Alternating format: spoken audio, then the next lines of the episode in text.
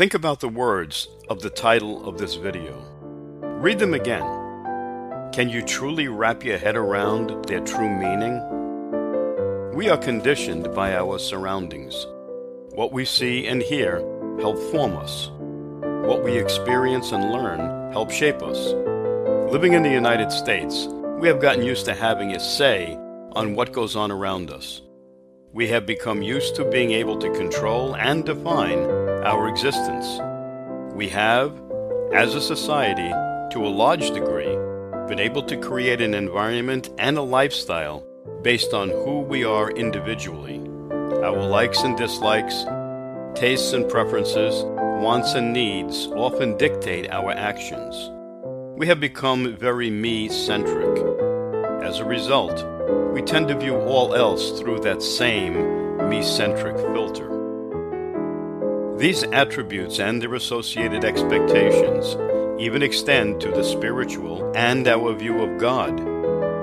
Many believe God is there to fulfill their wants and desires, a purveyor of all we seek and pray for. Denominations have gone to great lengths to define God based on their beliefs and teachings.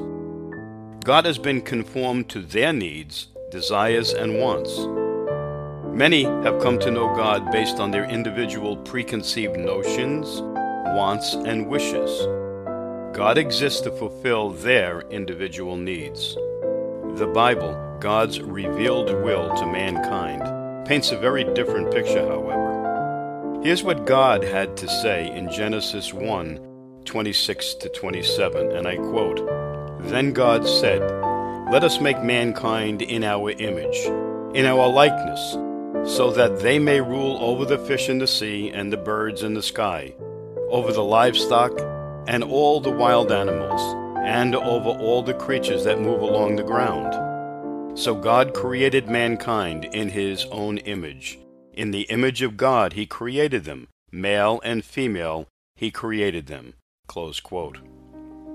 Please note, we were created in God's image. God was not created in our image. God had, has, and will always have supremacy over his creation. Pride would suggest an alternative relationship, a relationship which places God at man's disposal. It is pride and haughtiness in the heart which gives rise to Isaiah's words, as exemplified by Lucifer resulting in his fall. In Isaiah 14, verses 12 to 14, we read, and I quote, How you have fallen from heaven, morning star, son of the dawn. You have been cast down to the earth. You who once laid low the nations, you said in your heart, I will ascend to the heavens. I will raise my throne above the stars of God. I will sit enthroned on the mount of assembly on the utmost heights of Mount Zaphon. I will ascend above the tops of the clouds.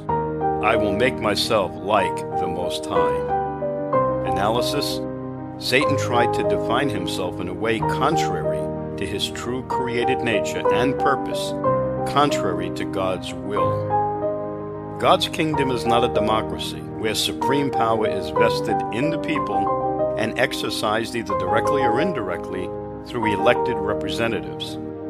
God's kingdom is a theocracy, which is governed by divine guidance by none other than the God of all creation. The scriptures which follow provide an accurate and detailed description of God and His purpose. Come to know God for who He truly is, not through a denomination or preconceived idea, but through His Word. Understanding Him and his purpose is the first step in serving him as a kingdom child.